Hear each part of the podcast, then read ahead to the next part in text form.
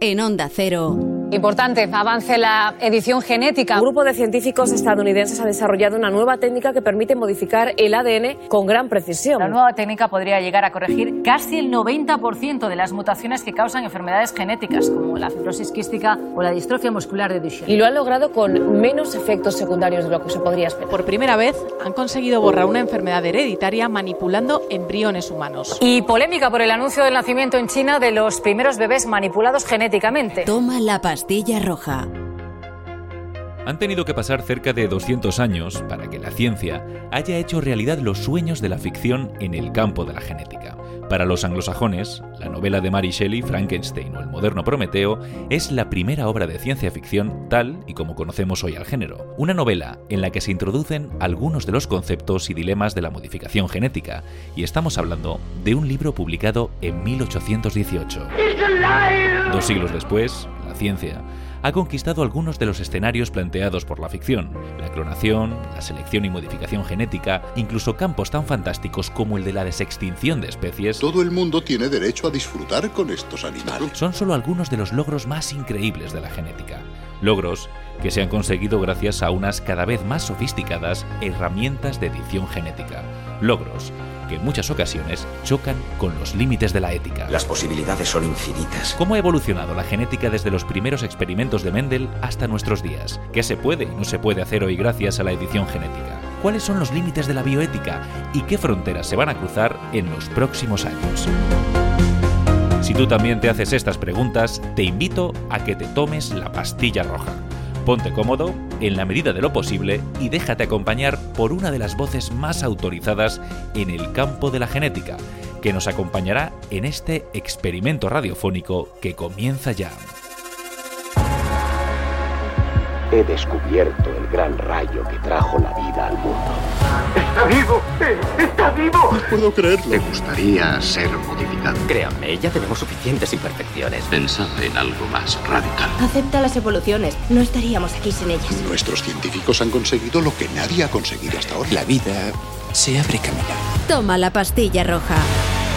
Un programa de ciencia. Soy Luis Montoliu José. Y ficción. Tú eres toda una autoridad en lo que no es posible. Y esta vez estamos preparados. Dirigido por Andrés Moraleda. No quiero precipitarme en mis conclusiones, pero ¿cómo podemos tener la más remota idea de lo que cabe esperar? ¿Todo listo? Sí. Prepara las conexiones. Onda Cero.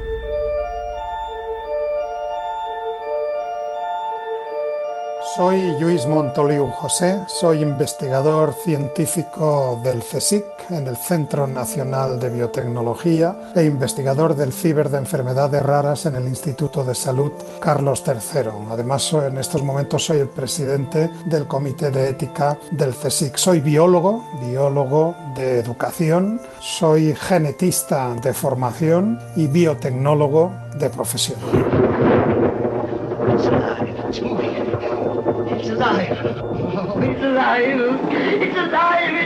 Mary Shelley concibió a Frankenstein durante el invierno volcánico de 1816, causado por la erupción del Tambora en Indonesia. En aquel año, Mary y su marido Percy visitaron a su amigo el poeta Lord Byron en Suiza. Encerrados en su villa junto con su médico personal John William Polidori, Byron propuso que cada uno escribiera una historia de terror.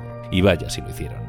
De aquella apuesta salieron Frankenstein de Mary Shelley y El vampiro de Polidori, aunque la verdadera autoría de estas obras tardó años en reconocerse justamente. El mito del, del Frankenstein es muy muy anterior a cuando empezamos a hablar de verdad de genética. ¡Está vivo! ¡Está vivo! 1865 es cuando Gregor Mendel empieza a publicar sus trabajos realizados en guisantes y con ellos establece lo que luego conocemos como las leyes de la herencia. La ley es necesaria. Pero esos trabajos quedan 35 años ocultos y no son redescubiertos hasta el primer año del siglo XX, hasta el año 1900 por una serie de genetistas europeos que acaban redescubriendo a Mendel y empiezan a hablar directamente de genética. Cuando empezamos a saber que el material genético está en el núcleo de las células y que es el ADN, pues esto lo damos por cierto desde hace un montón de años, pero la verdad es que esto ocurrió con un experimento famoso de Avery MacLeod en el año 1943. O sea, estaba ya corriendo la Segunda Guerra Mundial y estábamos redescubriendo que la información genética estaba en el núcleo de las células. He estado luchando por crear un cierto refinamiento en la denominada especie humana. En 1953, diez años después de que se descubriera que el material genético más importante es el ADN, es cuando Watson y Crick describen la estructura de la doble hélice del ADN. Y esto es lo que nos pone ya directamente en la capacidad de entender no solamente cómo está estructurado nuestro genoma, sino cómo podemos modificarlo, cómo podemos manipularlo. Otro hombre con cinco dedos quiere escuchar la ley y la sabiduría. Treinta años después de los trabajos de Mendel, en 1896, H.G. Wells publicó La isla del Doctor Muro, donde exploraba conceptos como la modificación genética y la clonación para crear seres híbridos entre el ser humano y los animales. Pero el concepto de ingeniería genética no aparecería hasta mediados del siglo XX, y lo haría en una novela de ciencia ficción, La isla del dragón, de Jack Williamson. Muchas veces las novelas de ciencia ficción anticipan lo que va a ocurrir en la ciencia, porque en realidad, pues muchos de estos novelistas, pues son personas ilustradas, son personas que se han formado con la mejor ciencia que hay en su tiempo y que son capaces de anticipar qué es lo que podría suceder. Y lo que sucedió es que 20 años después de aparecer en aquella novela, el concepto de ingeniería genética se hizo realidad. Los años 70 es cuando empezamos a saber cortar fragmentos de ADN de una especie y engancharlos a otros fragmentos de ADN incluso de otra especie. Eso lo podemos hacer porque es cuando se descubren unas proteínas muy peculiares, que son los enzimas de restricción, que son capaces de cortar en unas secuencias determinadas y volver a pegar también esos fragmentos de ADN con otros fragmentos que tengan los extremos compatibles. Y esto genera pues las primeras moléculas de ADN quiméricas. Quiméricas en el sentido pues como el término como la quimera no la quimera es un, era un animal mitológico que tenía pues un cuerpo de león y tenía una cabeza de águila y etcétera no entonces, eh, las moléculas quiméricas lo son porque juntamos ADN, por ejemplo, humano con ADN bacteriano. Te llamamos padre, pero no somos como tú. El primer ser vivo transgénico, transgénico en el sentido de modificado genéticamente con un fragmento de ADN que no le es propio, es una bacteria Escherichia coli, una bacteria que habitualmente vive en nuestro intestino, a la cual le añadimos el gen de la insulina humana y convertimos a esa bacteria en una fabricante de insulina. Esto fue un avance espectacular para todos los diabéticos que necesitan pues inocularse su dosis de insulina. Esa insulina recombinante se la debemos, es uno de los primeros éxitos de la ingeniería genética. Y esto ocurrió en el 1981, hace apenas 40 años. Nuestros científicos han conseguido lo que nadie ha conseguido hasta ahora. Una de las revoluciones tecnológicas más espectaculares fue la que ocurrió en los años 70, cuando se empezaron a descubrir estos enzimas de restricción, estas proteínas que tienen las bacterias, que las bacterias los usan para defenderse también de los virus que las acechan. ¿no? Y estas enzimas de restricción son capaces de cortar en una secuencia determinada. Esto quienes nos escuchen lo van a entender fácilmente. Una de las primeras que se describieron de estas tijeras eh, específicas, que no programables, porque solamente cortan esta y punto, es una que se llama EcoR1. EcoR1, ECO viene de Escherichia coli, viene de la bacteria pues, de la cual se conocen más información en microbiología. EcoR1 corta cada vez que encuentra estas seis letras, G, A, A, T, T, C cada vez que encuentra esta secuencia, corta y eso es lo que utiliza la bacteria para defenderse. ¿Por qué la bacteria no se corta a sí misma? Pues porque tiene, digamos, protegidas estas secuencias con una modificación que se llama metilación, que impide que se corte a sí misma, pero claro, el virus que entra no está protegido y tan pronto enseña la patita y mete esta secuencia, la bacteria lo reconoce como extraño y lo corta, que es un sistema de defensa, si tú quieres, bastante simple, muy poco versátil, pero las bacterias lo que hicieron a lo largo de miles de millones de años de evolución fue ir desarrollando distintos tipos de enzimas de restricción. Y entonces cuando nos dedicamos a descubrir los enzimas que tenía cada una de las bacterias, nos acabamos haciendo con una verdadera caja de herramientas, ¿no? Una caja de herramientas donde había centenares de estos enzimas que nos permitían cortar en diferentes secuencias. Y claro, si tú cortas dos moléculas de ADN que están separadas, de, incluso de especies separadas, si tú las cortas con la misma enzima de restricción, los extremos que estás generando son compatibles y al ser compatibles puedes volverlos a enganchar, como si estuvieras juntando las pistas de un escalestri, ¿no? Lo puedes volver a enganchar y empiezas a generar una molécula de ADN quimérico, quimérico en el sentido de que tiene dos orígenes, ¿no? Un origen de una especie y otro origen de otra especie. Veréis, sois mis hijos, pero la ley es necesaria. Esto sucedió en los años 70 y esto generó bastante miedo entre la sociedad científica y de hecho fíjate que generó tal miedo y tal respeto que se organizó una de las primeras conferencias internacionales para ver qué es lo que se hacía. ¿no? Es la conferencia famosísima de Asilomar. Asilomar es un sitio en la costa de California y ahí se reunieron los biólogos moleculares de la época y se preguntaron, bueno, si somos capaces de unir fragmentos de ADN de distintas bacterias, también podemos ser capaces de unir fragmentos de ADN humano y quién sabe, ¿no? Entonces se empezó a especular, quién sabe si vamos a poder modificar el genoma humano. Todavía tardarían muchísimos años a conseguirse, pero en aquel momento la gente imaginó que esto iba a ser posible y una de las primeras ideas que surgieron es principio de precaución. Quietos paraos todo el mundo y lo que vamos a hacer es vamos a solicitar una moratoria que no avancen y que no utilicen esta tecnología. Bueno, esto fue un craso error y fue una ilusión óptica, ¿no? porque era ingenuo pensar que todos los países la iban a cumplir. De hecho, Rusia fue uno de los primeros países, los científicos rusos fueron los primeros en saltarse la moratoria y empezó la explosión de la ingeniería genética. La explosión de la ingeniería genética podemos decir que es desde los años 75 al 85, 75, 90. Estos 10-15 años fue la explosión donde se empezaron a, unir y a cortar pues, fragmentos de ADN de diferentes orígenes pues, con diferentes aplicaciones. Bien, le voy a hacer una serie de preguntas. Relájese y contéstelas lo más sencillamente que pueda.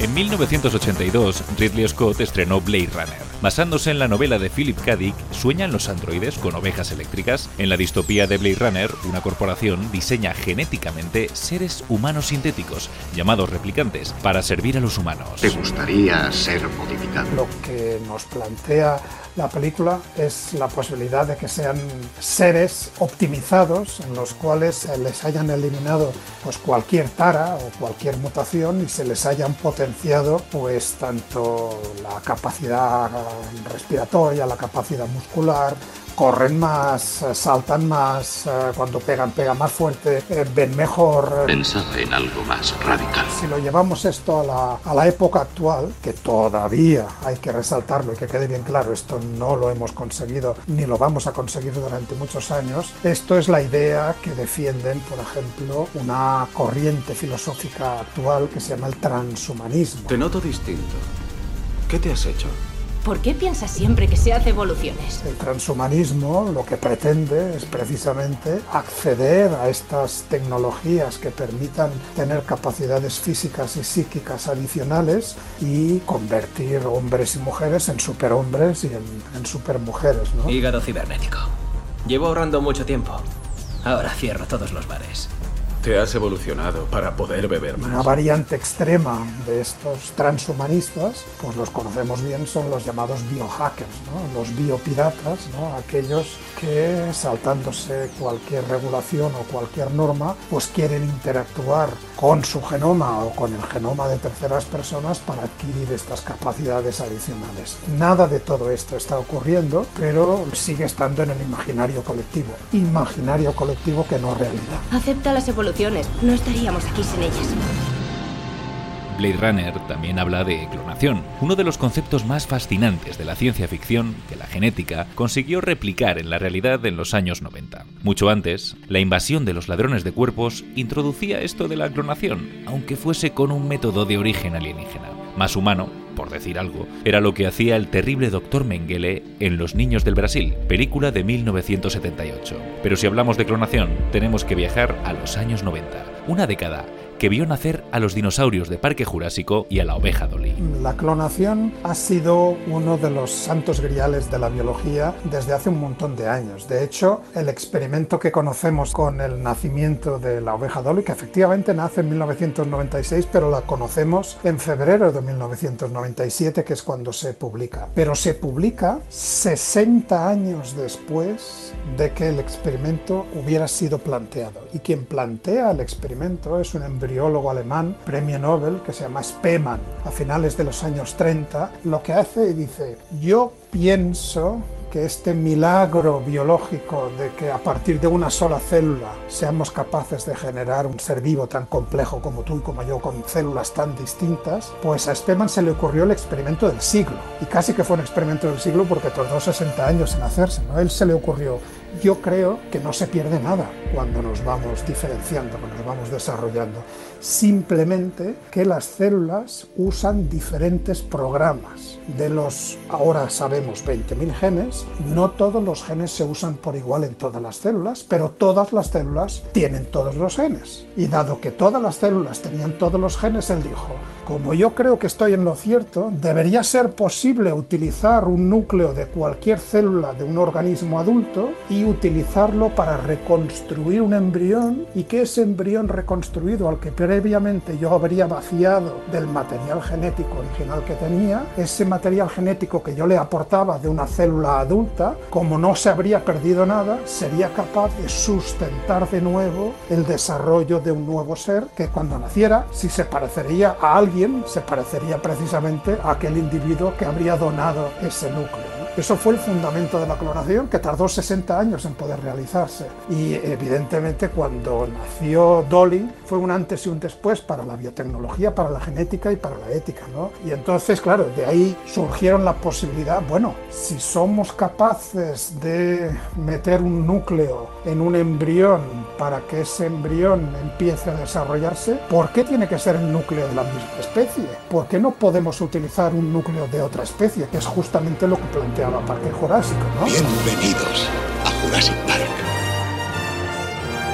La extracción de Loy nunca ha recreado una cadena completa de ADN. Y no sin enormes saltos en la secuencia. ¿Paleo ADN extraído de dónde? ¿Dónde hay sangre de dinosaurio de hace 100 millones de años? ¿Por qué no utilizamos un óvulo de una rana o de un sapo o de algún otro reptil? Le eliminamos su material genético y le añadimos el material genético obtenido de restos nucleares obtenidos de fósiles en el supuesto de que se hubieran preservado la materia orgánica, ¿no? que esto es mucho suponer, ¿no? porque la mayor parte de fósiles pues, están petrificados ¿no? y entonces ya no hay materia orgánica. ¿no? Pero esto, que tenía ese punto de ciencia ficción, pero que estaba basado en la ciencia, pues resulta que esto está sobre la mesa porque tenemos a un investigador que es George Church. El George Church de Harvard se ha propuesto, incluso ha creado una palabra para explicar lo que quiere hacer, quiere desextinguir el mamut lanudo. No puedo creerlo. El mamut lanudo que habitó en la estepa siberiana pues hace 6.000 años o más, pues desapareció. Pero ¿qué pasa? Que hay bastantes individuos que fallecieron y se quedaron atrapados en la capa de hielo permanente el permafrost que hay ahí en Siberia, y a diferencia de lo que ocurre con los dinosaurios, pues hay animales que están casi en perfecto estado de conservación, con lo cual se pueden obtener núcleos de esos restos de células y se puede utilizar esos núcleos para reconstruir pues un embrión de una especie parecida. La especie más parecida al mamut lanudo es el elefante asiático, que es distinto del elefante africano, es una especie distinta. Probablemente el, el elefante asiático actual y el mamut lanudo tienen ancestros comunes y utilizando pues ese embrión de elefante asiático pues reconstruir con él con núcleos de mamuts y de una manera o bien de forma natural o bien de forma artificial gestar esa especie de mamut que acabaría pues naciendo tras miles de años de haber desaparecido. La falta de humildad ante la naturaleza que se demuestra aquí me deja atónito. Los aspectos éticos de la investigación no solamente se refieren a lo que nos ocurre a nosotros, a los seres humanos, sino que tenemos una responsabilidad ética con el medio ambiente, con el entorno. No hablamos de una especie destruida por la deforestación o o por la construcción de una presa. Los dinosaurios eh, tuvieron su oportunidad y la naturaleza los seleccionó para su extinción. Esta especie se extinguió. Tampoco sabemos exactamente los motivos por los cuales esta y otras especies se extinguieron, pero lo cierto es que se extinguió y traer esta especie a la situación actual, pues bueno, George Shorts tiene toda una serie de, ideas eh, donde él pues eh, discute que el, si se pudiera repoblar la tundra uh, siberiana con mamuts, pues el consumo de plantas o de matorrales que hacen estos animales y su trasiego constante, pues de alguna manera restauraría el ecosistema dañado que tienen en la actualidad. La cuestión es cómo se puede saber algo acerca de un ecosistema extinto y por lo tanto cómo pueden presuponer llegar a controlarlo. Yo no sé cuánto de esto hay de, en especulación y cuánto hay de verdad, pero lo cierto es que antes de cualquier intervención en la naturaleza hay que pensárselo dos veces, porque muchas veces las intervenciones están aparentemente bien intencionadas, pero acaban siendo un desastre. El cóndor está a punto de extinguirse. Si yo fuera y no, no, no, no no, no, si yo creara una bandada de cóndores en esta isla, usted no objetaría nada. Un ejemplo, en Australia se encontraron con una plaga de, insectos que pues se llevaba por delante pues el cultivo de la caña de azúcar y otros cultivos similares. Entonces a alguien se le ocurrió traer desde otros países, en particular desde la zona caribeña, desde el sur de Estados Unidos, se le ocurrió traer un sapo que era capaz de comerse estos insectos pero nadie pensó que en Australia no había nadie que se iba a comer ese sapo. Y lo que sucedió, como os podéis imaginar, ha sido una explosión demográfica de los sapos y que periódicamente pues, causa pues, problemas medioambientales gravísimos. ¿no? Estamos hablando de millones y millones de sapos que pueden representar un problema incluso de salud pública. ¿no? Si algo nos ha enseñado la historia de la evolución es que la vida no puede contenerse. La vida se libera, se extiende a través de nuevos territorios y rompe las barreras dolorosamente, incluso peligrosamente. No sé si esto es algo parecido a lo que podría suceder con los mamuts, pero a mí biológicamente me fascina el experimento en sí, pero bueno, asumamos que lo podemos hacer y hasta cierto punto es técnicamente factible, pero ese embrión empieza a desarrollarse y esto hay que implantarlo en algún sitio. Algún animal tiene que gestar ese embrión, esa es una de las limitaciones, ¿no? No pueden procrear por sí solas. Es posible que una elefanta asiática actual geste un animal que era bastante más grande que los elefantes asiáticos actuales, pues probablemente probablemente hay una incompatibilidad biológica. ¿no? Entonces lo que está desarrollando George Church es los sistemas de desarrollo extrauterinos, desarrollar un feto, un embrión de cualquier animal y quién sabe, si de alguna persona, pues fuera del útero, fuera de su entorno natural. Es increíble. Bueno, esto que parece ciencia ficción, y pues bueno, ya hay bastantes avances, ¿no? Se ha conseguido, por ejemplo, en corderos, en ovejas, se ha conseguido que eh, bastantes semanas de desarrollo se consigan fuera de la matriz, ¿no? Con úteros sintéticos, ¿no? No se ha conseguido completar la totalidad del embarazo, solamente fases determinadas. Pero bueno, esto ya de por sí es un triunfo y si se ha conseguido esto, pues yo creo que es un tema de tiempo y de desarrollo científico-técnico para que se generen pues una especie de incubadoras en las cuales estos embriones y estos animales pues puedan eh, desarrollarse. Y esto sí que ya suena a ciencia ficción de verdad, pero esto está corriendo ahora.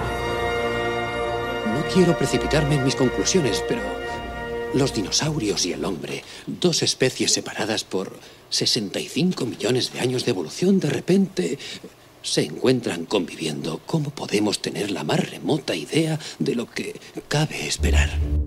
Hay mucha gente que se lo toma a broma este experimento, incluso pues eh, probablemente recibe muchas críticas, pero en general todo lo que ha predicho George Church lo ha acabado cumpliendo. Pero ¿cómo podemos hallarnos en el umbral de un descubrimiento y, y, y no actuar? Él fue también el que consiguió, pues hace dos, tres años, los cerdos que no tienen retrovirus, ¿no? que son utilizables sus órganos para xenotransplantes, ¿no? la xenotransplantación, que es otra de los deseos ¿no? en, en, medicina restauradora, ¿no? en, en regenerativa. ¿no? Nos falta un hígado, pero no tenemos hígado, no tenemos donantes suficientes. ¿no? Pues qué mejor sería que disponer de un hígado de un cerdo que no fuera rechazado por nuestro sistema inmune, tuviéramos que engañar a nuestro sistema inmune, pero que a pesar de hacer todas estas modificaciones, y evitar que sea rechazado, pues el problema que se descubrió en los años 90 es que los cerdos, el genoma de los cerdos tiene pues un montón de virus insertados que al cerdo no le hacen ningún no le hacen ningún problema, pero que si esto lo trasladáramos dentro del cuerpo humano, pues imagínate en ese momento se activaran todos estos virus y estos virus acabaran infectando a la persona que tiene un sistema inmune, unas defensas muy bajas. Esto sería la cabose, entonces por eso se suspendió el proceso de xenotransplantación. Y la solución la tuvo precisamente George Church, que dijo, vamos a ver, ¿cuántos virus hay en el genoma del cerdo que nos causan problemas? y se dedicaron a contarlos y encontraron 62. Pues estos 62 me los voy a cargar, mucha gente lo había intentado antes sin conseguirlo, él se puso y lo consiguió. Y gracias a esos trabajos, desde el año 2018, pues tenemos unos cerditos que no tienen ningún virus y cuyos órganos ya podrían ser trasplantados una vez con las modificaciones genéticas adecuadas para no ser rechazados, pero podrían ser trasplantados con seguridad dentro del cuerpo de personas. Todavía esto no se ha hecho, se han hecho experimentos en primates no humanos, en mandriles, en macacos, en diferentes tipos de simios, de monos, y lo que se ha conseguido son unas supervivencias espectaculares de meses e incluso creo que el, el récord está en más de tres años y esto sí que hace un pocos años sería ciencia ficción y ahora es una realidad. La ricachona arrugada que quiere rejuvenecerse en la piel o un enfermo que necesita un órgano sano lo cogen de vosotros. Lo de los trasplantes lo hemos visto en La Isla, de Michael Bay, aunque aquí los cerdos eran clones de los humanos ricos que querían mantenerse eternamente jóvenes. Pero si vamos un paso más allá en esto de mejorar la especie, hay que hablar de Gataka. Jerome Morrow, navegante de primera clase, está a punto de embarcarse en una misión tripulada de un año a Titán.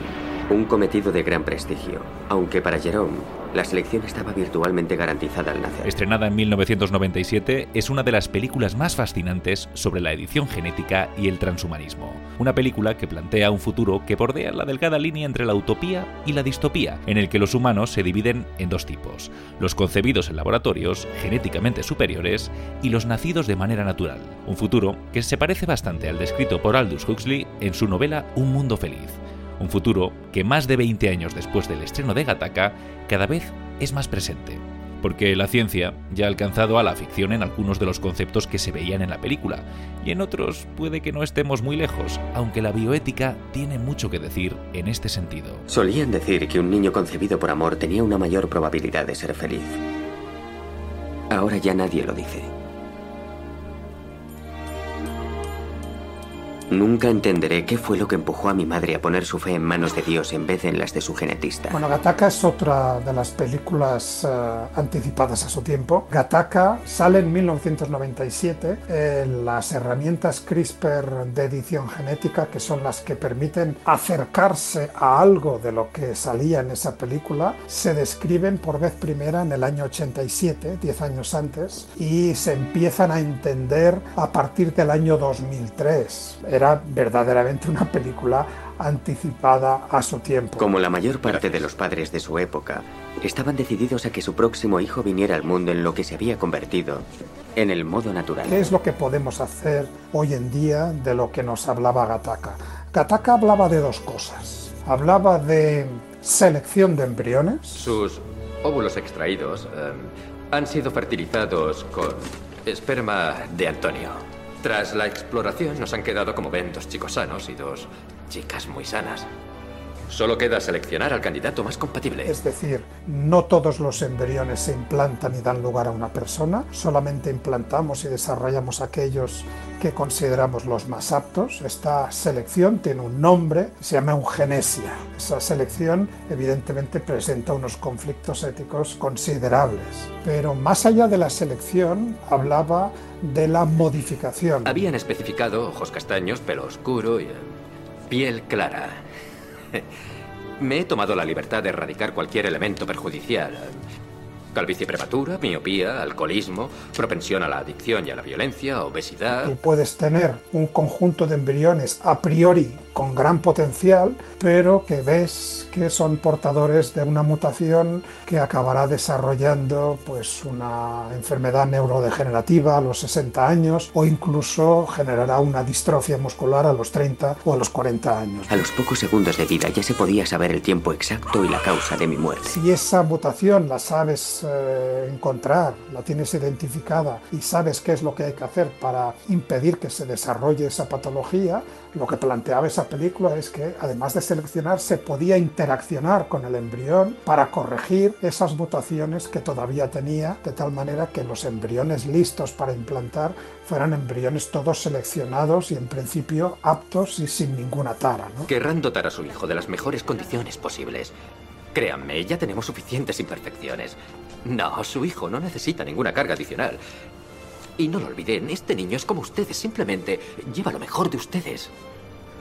Aunque concibieran de forma natural mil veces, jamás obtendrían un resultado así. ¿Esto eh, lo podemos hacer hoy en día? Bueno, la respuesta directa es que no. Lo que podemos hacer, por ejemplo, también aquí en España, y desde hace bastantes años, tenemos una ley nacional de reproducción humana asistida que nos permite pues esa selección de embriones, una pareja que se sepa portadora de alguna mutación causante de una enfermedad grave, pues puede acudir a una clínica de reproducción asistida, puede donar el esperma y el óvulo, se hace una, una, fertilización in vitro y los embriones resultantes se dejan dividir un par o tres de divisiones en el laboratorio, se extraen de cada uno de ellos una biopsia, una o dos celulitas, y de esto se hace un análisis genético. Y aquellos embriones que no hayan adquirido ninguna de las dos copias mutantes, que hayan adquirido las copias salvajes o las copias que son funcionales del gen, pues esos son los embriones que finalmente se implantan. Aquí no hay manipulación genética, esto es selección. Por eso digo yo que la parte de selección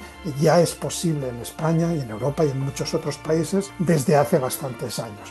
La parte de modificación es la parte que, por ejemplo, en España sigue siendo ilegal. Nosotros somos signatarios de un convenio que se firmó en Oviedo, en Asturias, en 1997 y entre cuyo articulado está uno que dice que no podemos modificar el genoma de la descendencia. Y esto implica que en estos momentos no solo científica y técnicamente es algo complicado de hacer, sino que legalmente, si yo me pongo a hacer esto, pues me tienes que venir a visitar a Soto del Real, porque tenemos dos artículos en nuestro Código Penal que no se han aplicado nunca, afortunadamente, pensados para aquellas personas que se salten esta prohibición. Desgraciadamente, mi hijo no es todo lo que nos prometieron.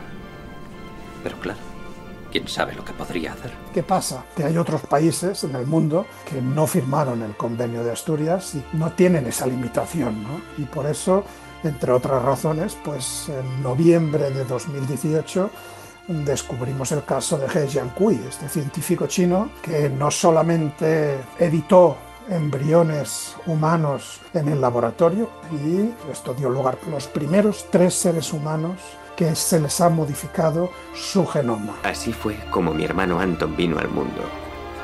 Un hijo al que mi padre consideró digno de su nombre.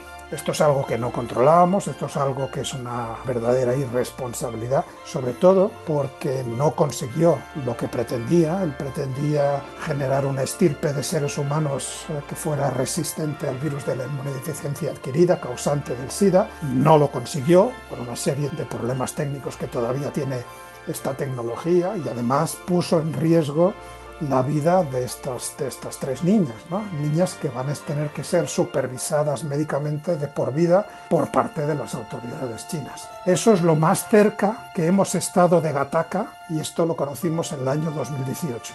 Este señor, He Jiankui y sus colaboradores, al año, el 31 de diciembre de 2019, acabaron entre rejas por tres años y lo más importante, inhabilitados de por vida. No ve el peligro inherente a lo que ha creado aquí. El poder genético es la mayor fuerza del planeta, pero usted lo esgrime como el niño que ha encontrado el revólver de su padre. Creo que lo que no hay que ser es ingenuos ni hay que simplificar demasiado. Apenas tenemos 20.000 genes y esos 20.000 genes son los únicos que tenemos para hacer todo lo que necesitamos hacer desde que somos un embrión de una célula hasta que somos una mujer o una, un hombre adulto. Hay muchísimas funciones que tenemos que hacer, muchas más de 20.000. ¿Y cómo se explica esto? Se explica porque cada uno de nuestros 20.000 genes funciona para diferentes situaciones. Esto es un logro evolutivo, esto es lo que en genética se llama pleiotropía, que cada gen sirve para diferentes fines. Por eso la simplificación que se hace cuando se quiere generar una mutación y solamente se resalta una de las posibles funciones, pues podemos estar inhabilitando las demás y lo vas a entender fácilmente. Le diré el problema que plantea el poder científico que están utilizando aquí. ¿Cómo se evita que una persona pueda infectarse por el virus del SIDA? Bueno, el virus del SIDA sabemos que entra en los linfocitos, en los glóbulos blancos, a través de una proteína en la membrana de estas células que se llama CCR5. Y bueno, pues uno, alguien puede pensar, bueno, pues muerto un perro se acabó la rabia. Si yo elimino esa puerta de entrada, pues el virus ya no puede entrar. Pero bueno, es que esa proteína no está ahí para que entre el virus del SIDA, es al revés. Es el virus del SIDA, como cualquier otro virus, que lo que hace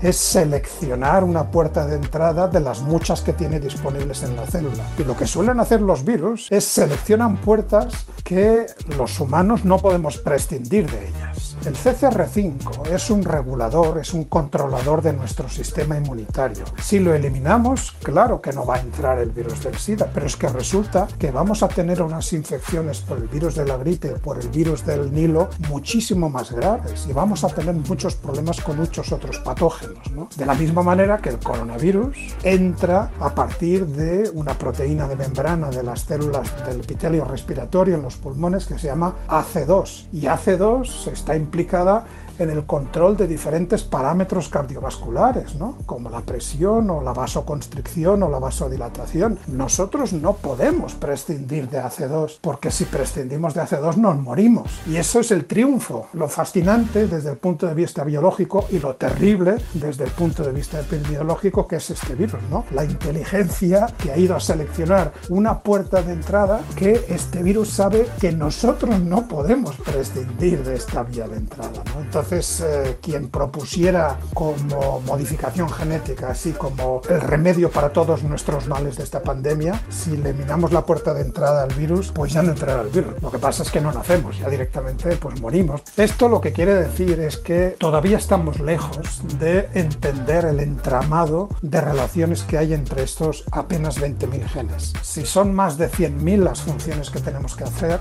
y son probablemente muchas más, pues uno podría decir, bueno, esto quiere decir que cada gen hace por lo menos 5 cosas distintas. Bueno, es que hay genes que hacen 20 cosas distintas y una de ellas es la que nos interesa y podemos decir, bueno, vamos a mutar el gen porque yo lo que espero conseguir es esta consecuencia. Bueno, es posible que la encuentres, pero junto con esa consecuencia te vas a encontrar con 15 problemas adicionales con los cuales no contabas. Y eso es lo que todavía no entendemos. Eso es lo que intenta desarrollar una disciplina de la biología, que es la biología de sistemas o la biología integradora, en la cual no se intenta estudiar cada gen por separado, sino lo que se intenta estudiar es todo el enjambre de genes y toda la interconectividad que tienen los genes para entender cómo funcionan unos en relación a los demás.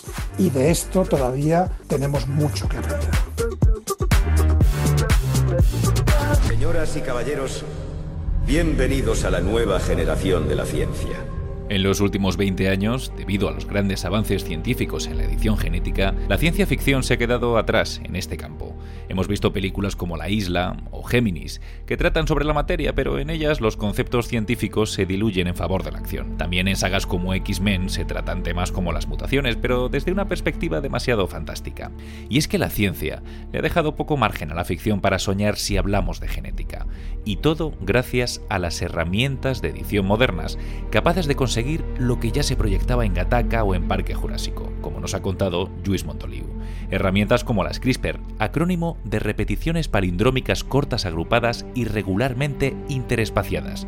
Pero, ¿qué es esto de CRISPR exactamente? CRISPR, ni más ni menos, que es otro sistema que utilizan las bacterias para defenderse de los virus que las atacan. ¿Cuál es la diferencia? Bueno, pues las enzimas de restricción son unas tijeras que solamente cortan una secuencia determinada y siempre cortan la misma, con lo cual tienen versatilidad nula. ¿Cuál es la aportación, cuál es la innovación evolutiva de las CRISPR y por qué son tan revolucionarias? Pues porque son unas tijeras programables. Y eso las hace imbatibles. Eso las hace tener una versatilidad infinita porque ahora son tijeras que son capaces de cortar cualquier secuencia de ADN y lo único que necesitan es alguien que les indique dónde hay que cortar. Y ese alguien es una pequeña molécula de ARN que es complementaria por secuencia al gen, a nuestro gen favorito que queremos editar. Este sistema de defensa, a las investigadoras Emmanuelle Charpentier, la francesa, y la norteamericana Jennifer Doudna, en junio de 2012 se les ocurre que esto que las bacterias pues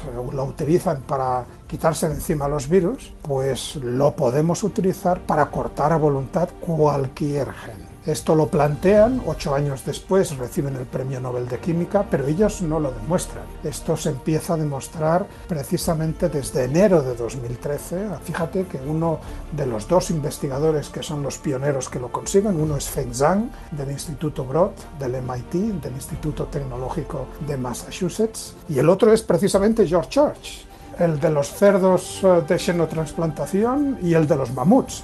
¿Por qué el cortar el ADN nos permite editar cualquier gen? Pues porque cuando nosotros cortamos un gen, inmediatamente nuestras células tienen que reparar este corte. Y al reparar este corte, a veces pueden cambiar la secuencia y al cambiar la secuencia podemos generar o podemos restaurar una mutación o podemos introducir una mutación, si bien si lo queremos como terapia o lo queremos como un modelo experimental. Podemos forzar que la reparación vaya en un sentido si le damos a la célula después de cortar una cadena de ADN que sea complementaria a izquierda y a derecha del corte que acabamos de hacer y que introduzca pues unas secuencias que nosotros queremos, bien sea para corregir una mutación o bien sea para introducirlo. Y esto es lo que ha generado esa explosión de aplicaciones y esas enormes expectativas terapéuticas. ¿Cómo podemos tener la más remota idea de lo que cabe esperar?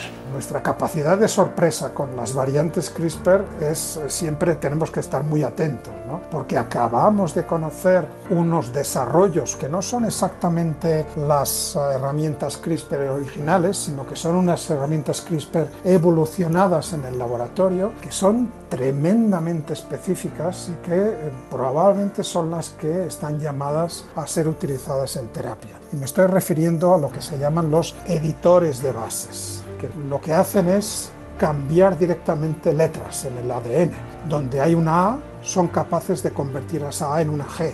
Y donde hay una C, son capaces de convertir esa C en una T sin necesidad de cortar el ADN es una variante evolucionada en el laboratorio que nos permite como que sacar la goma de borrar, borrar la letra que no nos gusta y poner la que necesitamos. Entonces estos editores de bases, que son probablemente las herramientas CRISPR más optimizadas que conocemos en la actualidad, pues a principios de año pues descubrimos que servían para corregir una enfermedad muy grave que afecta a las personas en un modelo de ese animal de esa enfermedad que es la progeria, estos niños que parecen ancianos porque tienen un envejecimiento acelerado, pues eh, en ratones, en ratones progéricos, ratones que envejecían rápidamente, mediante estos editores de base se consiguió que pasaran de los 200 días apenas que sobrevivían con la progeria a más de 500 días. Se duplicó la esperanza de vida de estos ratones. Yo creo que es un resultado espectacular que nos dice que todavía tenemos que guardarnos la capacidad de sorpresa porque de estas variantes CRISPR, de estos editores y de lo que todavía no sabemos que aparecerá, porque estoy seguro que aparecerán variantes todavía más mejoradas, pues eh, servirán para desarrollar cada vez más terapias, para tratar, si no todas, para un buen número de enfermedades. Toma la pastilla roja. Este episodio de Toma la pastilla roja se publica a finales de 2021, otro año marcado por la pandemia del coronavirus. Este, afortunadamente, también ha sido el año de las vacunas contra este virus. Vacunas que ya han demostrado que reducen significativamente el riesgo de contagio y la gravedad de los síntomas. Vacunas en las que la edición genética y CRISPR han tenido mucho que ver, pero solo con las vacunas no va a desaparecer el coronavirus. ¿Qué puede hacer la genética por nosotros en la lucha contra la pandemia? Bueno, la genética y esta pandemia van de la mano. Eh, lo primero que nos dimos cuenta es que esta pandemia estaba causada por un virus, un coronavirus, cuyo genoma no es un ADN al uso, sino cuyo genoma es un ARN, que es otro tipo de molécula de ácido nucleico. Eso fue la primera constatación genética. La otra cosa que nos dimos cuenta rápidamente es que no todo el mundo enfermábamos por igual. Había personas cuyos determinantes genéticos, cuya constitución genética los hacía especialmente resistentes y si se infectaban lo hacían de forma asintomática. Otras personas, incluso eh, en buen estado de salud, deportistas, pues estas personas, porque tenían una constitución genética distinta, pues eh, acababan desarrollando una COVID-19 mucho más grave, necesitaban ingreso en las unidades de cuidados intensivos y en el peor de los casos pues llegaban a fallecer en alrededor de un 1% de los casos. Y esto nos dice que no todos somos iguales, que todos somos distintos y que esto se han iniciado una serie de investigaciones encaminadas a predecir cuál puede ser el pronóstico de una persona cuando se infecta en función de su de su material genético en función de las variantes que lleve. Has hablado de las vacunas. Las vacunas de ARN mensajero es un feliz invento que hay que remontarse hace más de 30 años estas propuestas de utilizar el ARN mensajero, que es una molécula que está intermedia entre el ADN, que está dentro del núcleo de las células, y las proteínas que se fabrican fuera del núcleo de las células, lo que llamamos el citoplasma, para transmitir la información del núcleo afuera del núcleo, existe este ARN que por eso se le llama mensajero, porque lleva el mensaje. Pues eh, hubo quien se le ocurrió que estos ARN mensajeros, sin necesidad de usar el gen, sin necesidad de usar el ADN, podrían ser buenos sustratos para ser prototipos de vacunas. Y esto se les ocurrió a finales de los años 80, principios de los años 90. Y entre ellos a dos personas, a Kathleen Caricó y a Drew Weissman. Y curiosamente, estas dos personas, que son los que llevan más años trabajando, han acabado cada una de ellas en las empresas. Kathleen Caricó es la vicepresidente de BioNTech, que es la que ha desarrollado la vacuna Pfizer BioNTech, y Drew Weissman es uno de los fundadores de la empresa Moderna. Por lo tanto, fíjate la cantidad de genética que hay. Y ya para terminar, el CRISPR, ¿qué es lo que ha podido aportar con esta pandemia? Bueno, pues desde dos puntos de vista. Por un lado, desde un punto de vista diagnóstico, existen variantes de CRISPR que son capaces de cortar moléculas de ARN y que al hacerlo, pues puede esto asociarse a la aparición de luz, a la aparición de, de fluorescencia. De tal manera que esto es un sistema de diagnóstico que tú pones la saliva con unos reactivos CRISPR y con las guías complementarias que son capaces de encontrar el genoma del coronavirus y si lo encuentran el resultado es que aquello empieza a brillar y esto pues es directamente aprovechable. Una de las eh, mejoras en diagnóstico más sorprendentes se lo debemos a Jennifer Doudna, la que ganó el premio Nobel. Desarrolló una aplicación CRISPR que ese brillo, esa fluorescencia, para saber si tenías el virus o no, es tan sencillo como aplicar la cámara fotográfica que tenemos en cada uno de nuestros móviles. Nuestra cámara fotográfica aplicarla sobre un tubito y esa cámara es capaz de discernir esa fluorescencia y decirte, más allá de este cierto nivel, pues es que tienes el virus. Por debajo de este nivel es que no tienes el virus. Y más allá del diagnóstico, también podemos utilizar las CRISPR para atacar directamente el genoma del coronavirus. Podemos dirigir esa tijera contra el genoma del coronavirus y al cortarlo impedimos que se replique, impedimos que se expanda y es una manera de controlar directamente y ir directamente al corazón del coronavirus.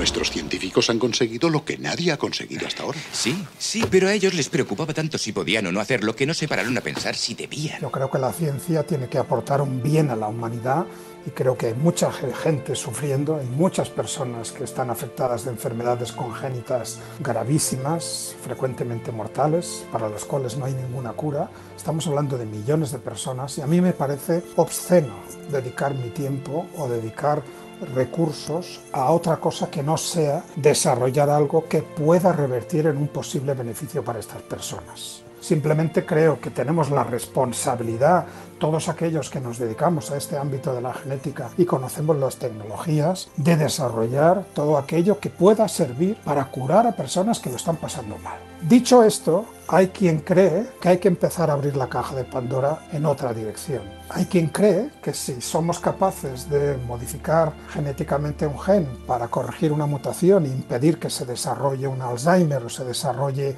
una degeneración de retina, pues igualmente deberíamos ser capaces para adquirir una capacidad física o psíquica adicional. Y el ejemplo pues probablemente más utilizado incluso por todos aquellos transhumanistas extremistas, los biohackers, los biopiratas, pues es, por ejemplo, el gen de la mioestatina. ¿Qué es el gen de la mioestatina? Bueno, la mioestatina es una proteína que es un regulador negativo de la proliferación muscular. Para entendernos, cuando la mioestatina está activa, los músculos no se desarrollan, no proliferan. ¿Qué le pasa a un animal que tiene el gen de la miostatina mutado? Pues que sus músculos proliferan de forma indefinida y entonces pues acaban desarrollándose unos animales hipermusculados, ¿no? Dado que lo que nos comemos de los animales pues es precisamente el músculo, pues estas razas de animales que ellos mismos lo pasan muy mal porque esto, esto provoca también alteraciones cardiovasculares y hay quien ha pensado que si se inyecta pues estos reactivos pues va a desarrollar unos bíceps como Hulk, ¿no? Intenté mejorar las limitaciones en mí mismo,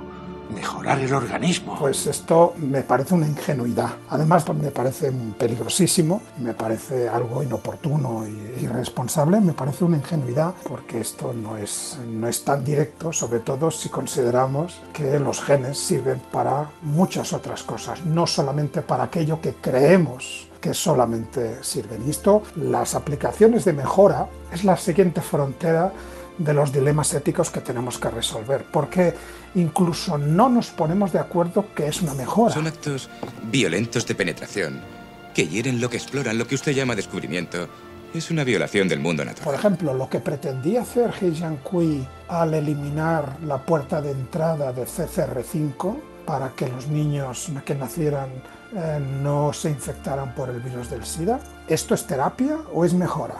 Porque hay que recordar que esos embriones no les pasaba nada. Por lo tanto, eran embriones sanos. Y si tú haces un tratamiento sobre un embrión sano, pues no estarás haciendo terapia, estarás haciendo otra cosa. Probablemente estarás haciendo mejora, ¿no? Y la mejora para una persona que tenga acondroplasia, una persona que sea una persona de baja estatura, un enano de acondroplasia, que es una enfermedad rara, una persona con enanismo, esa persona no está enferma, es una persona que tiene una talla menor y puede que tenga algunas otras consecuencias, pero en principio no está enferma.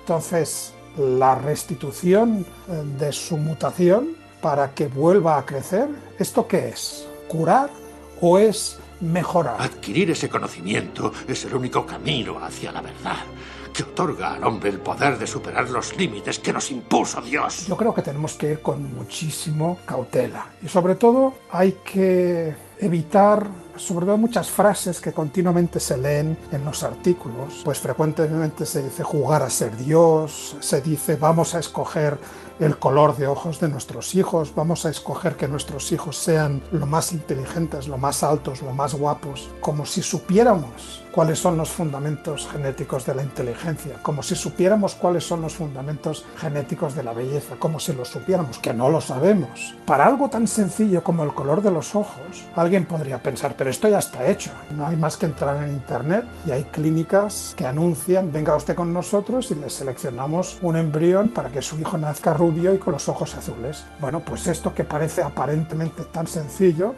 yo resulta que trabajo en pigmentación y te diré que de los 20.000 genes son necesarios nada menos que 650 para seleccionar la pigmentación que uno va a tener en ojos, en piel y en el cabello.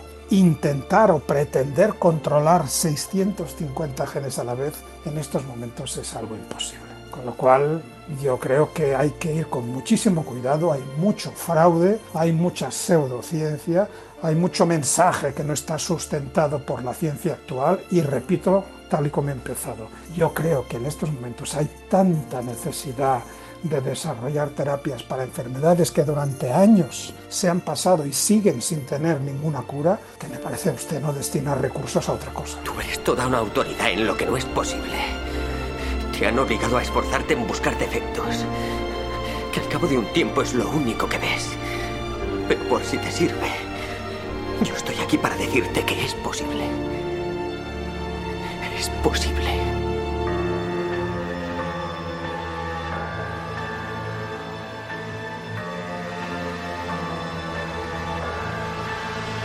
Something dangerous is waking up inside.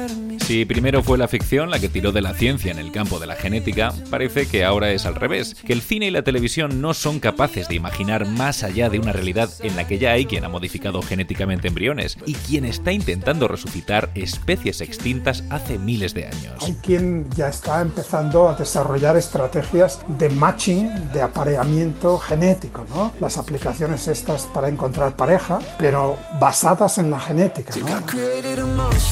Los insectos segregan feromonas de hidrocarburos cuticulares. Es un cóctel de sustancias que les permite identificar a sus parejas. Cotejamos la secuenciación del genoma de hormigas afines con sus hidrocarburos cuticulares para ver la correlación. ¿Y? Mismas mutaciones genéticas, mismo perfil de feromonas. ¿La mutación determina la pareja ideal de cada hormiga? Sí, sí, eso es. Funciona con hormigas, genial. A ver si también con las personas. Pues resulta que hay una empresa que lo que proclama es esto, ¿no? Tú le envías tu ADN y él tiene una base de datos de ADN y lo que hace es buscar el ADN de una posible pareja que sea lo más compatible y en este sentido quiere decir que sea menos probable que sus hijos desarrollen cualquier anomalía. Bueno, pues esto ya está ocurriendo hoy en día. Esto cambiará para siempre las relaciones hititas. Jamás volverán a ser iguales.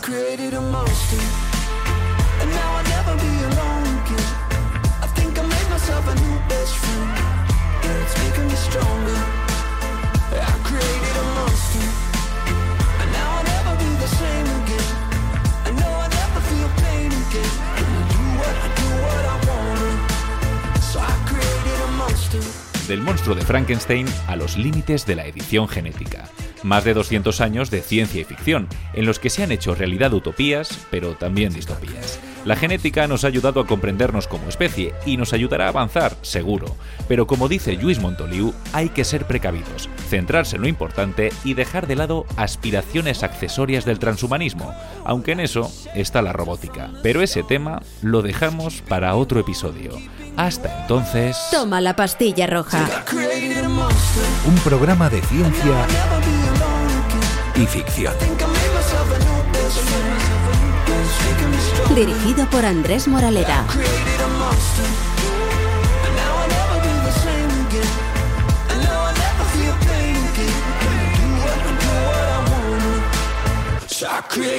Onda Cero. Si cree que Dios creó al hombre a su imagen y semejanza, creerá también que le capacitó para comprender la evolución, para aprovechar la ciencia, para manipular el código genético, para hacer exactamente lo que yo hago. Si de verdad cree eso, debería usted clonarse mientras aún viva. ¿Para poder comprender su única perspectiva? No, para joderse a sí mismo.